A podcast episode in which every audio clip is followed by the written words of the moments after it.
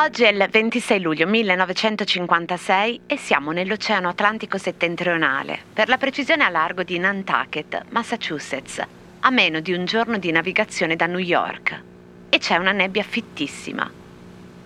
Sono le 23.20 circa, 4.20 ora italiana, e una nave italiana che porta il nome di un ammiraglio ligure del XV secolo, al suo centunesimo viaggio, senza accorgersene, sta per incrociare un mercantile svedese, la Stockholm, che viaggia nella direzione opposta da New York. Le due navi non si vedono l'un l'altra e non riescono a evitarsi. La collisione apre sotto il ponte di comando della nave italiana una falla di 12 metri. Muoiono le 51 persone che sono nelle cabine di prua della nave italiana e tre membri dell'equipaggio della nave svedese. Oggi, 26 luglio 1956, è il giorno in cui affonda l'Andrea Doria.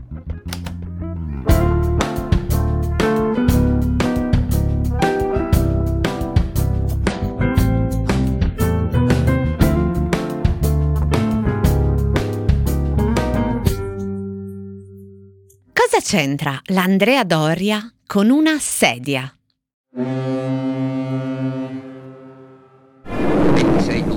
1956.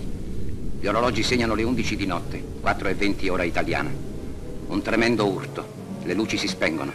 La musica da ballo cessa di colpo. Urlano nel buio le sirene. Il piroscafo svedese Stoccolma ha schiantato la sua poderosa prua in acciaio contro il fianco dell'Andrea Doria. In nove ore, quasi 2000 persone vengono salvate dalle numerose navi accorse sul luogo. Sono le 15. Una vedetta costiera trasmette. Sta affondando rapidamente abbandonata dal capitano e da un gruppo di ufficiali anziani che hanno lottato sino all'ultimo per salvare la loro nave. Un transatlantico moderno non affonda e soprattutto non può affondare l'Andrea Doria con 11 paratie stagne, con le pompe più efficienti del mondo e con dispositivi di sicurezza pari a quelli di un incrociatore. Questo dicevano gli italiani che ebbero modo di seguire le fasi della tragedia. Questo dicevano come un'ansiosa preghiera. Un vecchio marinaio rispose per tutti così. L'oceano è cattivo, sempre. Quando ha sete, beve tutto. Sul posto arrivano subito un mercantile americano e una nave francese a prestare soccorso. E grazie alla prontezza dell'equipaggio sotto il comando del capitano Piero Calamai, che non abbandona mai la nave fino all'ultimo, grazie all'operazione di soccorso da parte di tutti i mezzi navali a disposizione, il disastro dell'Andrea Doria diventa anche la più grande operazione di soccorso della storia marittima dell'epoca, per il numero di passeggeri tratti in salvo. Nel 1956 il processo si conclude con una conciliazione extragiudiziale. Non è questa la sede, né io ho le competenze per esaminare gli atti di processo, né le dinamiche dell'incidente e stabilire se sia plausibile quanto si vociferò a lungo, e cioè che la colpa originaria fosse della Stoccolma e che però la compagnia svedese avesse vari interessi commerciali nei cantieri italiani e quindi alla fine si trovò un accordo. I marinai foglie di coca digeriscono in coperte. Il capitano ha un amore al collo venuto apposta dall'Inghilterra. Quello che avvenne è che da quel momento gli equipaggi delle navi vennero addestrati all'uso del radar in modo sempre più sofisticato. Ah, e poi che nei primi anni 90, dopo vari cambi di proprietà, la Stockholm rinacque guarda caso, come Italia Prima. E visto che sono gli anni 90, il nome, che sembra quello di una formazione politica di centrodestra, fa anche un po' ridere, se non ci fosse da piangere. A ogni modo, di febbraio 2023 è la notizia che la ex Stockholm verrà smantellata con gli eventuali segreti e misteri che ancora si porta a bordo. Ma l'Andrea Doria ci interessa molto di più qui proprio per quello che non era un mistero che si portasse a bordo.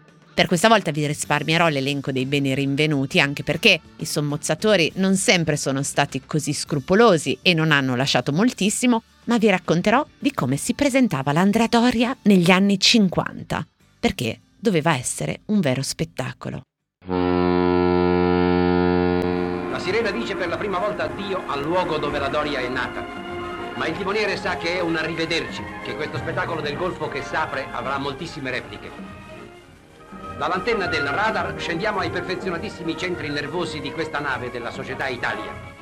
Oggi l'andar per mare, anche se velocissimo, è concedersi una vacanza. Qui il viaggio diventa una villeggiatura sulle onde. Primo approdo, Napoli. Mentre la Stockholm è una nave progettata per un normale servizio passeggeri e merci e ha una prua rinforzata in grado di tagliare i banchi di ghiaccio del nord Europa come rompighiaccio, l'Andrea Doria invece è una nave di lusso ed è una delle più confortevoli. Era stata costruita dopo la guerra nel 1951 dai cantieri Ansaldo di Genova per la compagnia di navigazione Italia SPA, cioè la linea italiana. Fu una delle prime ad avere l'aria condizionata in tutti i locali, sia adibiti ai passeggeri sia all'equipaggio. Ha tre piscine, una diversa per ciascuna delle classi, quattro cinema e telefono in ogni cabina. Nella prima classe c'era anche una statua dell'ammiraglio Andrea Doria, a cui la nave è intitolata. Per l'arredo della nave erano stati chiamati alcuni tra i migliori architetti dell'epoca, tra cui Gio Ponti, su cui torneremo tra poco, Nino Zoncada, il designer che ha progettato gli interni della maggior parte dei transatlantici italiani, tra cui il Giulio Cesare, l'Augustus, l'Andrea Doria, appunto, il Cristoforo Colombo, il Michelangelo, c'è Gustavo Pulitzer Finali, che progetterà gli interni della biblioteca dell'Andrea Doria e tra le altre cose è l'urbanista incaricato del progetto di Carbonia, e Giulio Minoletti, di cui avevamo già parlato nella puntata del 7 aprile dedicata all'elettrotreno della Breda, il Sette Bello. Nel soggiorno di prima classe c'è un dipinto di Salvatore Fiume ispirato ai grandi maestri del Rinascimento nella sala da festa alle pareti c'è l'allegoria d'autunno di Felicita Frai. Poi ci sono i mosaici di Lucio Fontana, le ceramiche di Fausto Melotti e gli specchi dipinti di Edina Altara nel bar. L'Andrea Doria è anche dotata di quattro suite di gran lusso, ognuna delle quali progettata rispettivamente da Carlo Puscen, Giulio Minoletti, Gio Ponti e Nino Zoncada. Tra le suite, la più originale era la cabina numero 174, decorata addirittura da Piero Fornasetti. Era soprannominata la suite Zodiaco e aveva ogni elemento, incluso il telefono, le tende, le poltrone, i divani e persino il coperchio del water, ricoperto dai disegni coi simboli delle costellazioni. Questa stanza, come gli arredi delle sale, è progettata da niente meno che Gio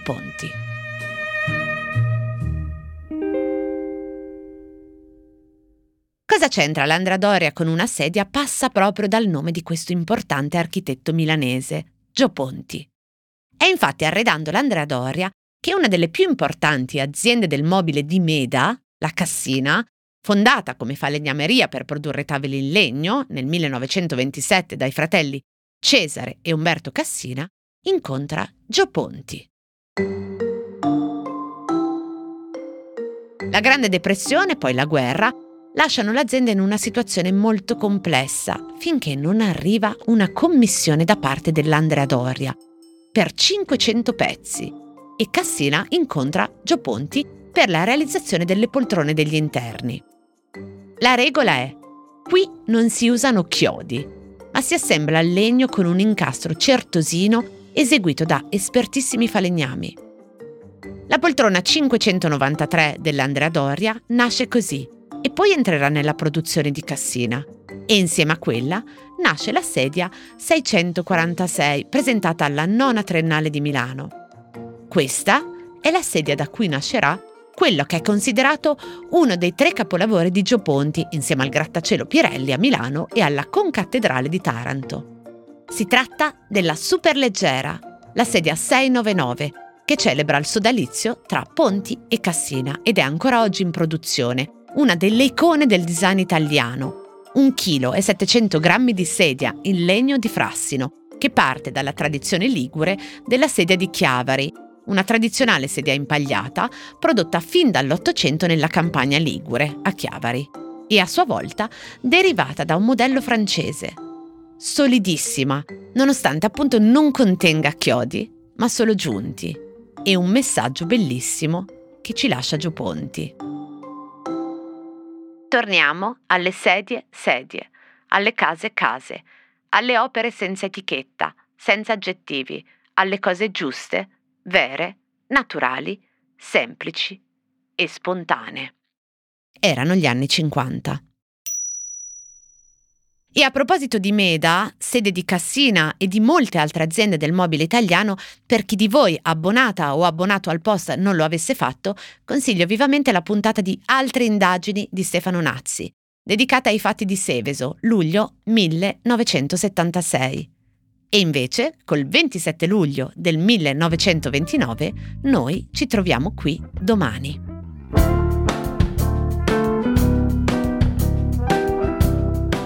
Cose arrivate da vari luoghi, epoche e situazioni. Sono sintomi, sono diagnosi e a volte sono soluzioni. Messe una accanto all'altra ci raccontano chi siamo. Io sono Chiara Alessi e Cosa c'entra è un podcast del Post in cui partendo da un fatto del giorno vi racconto la storia delle cose.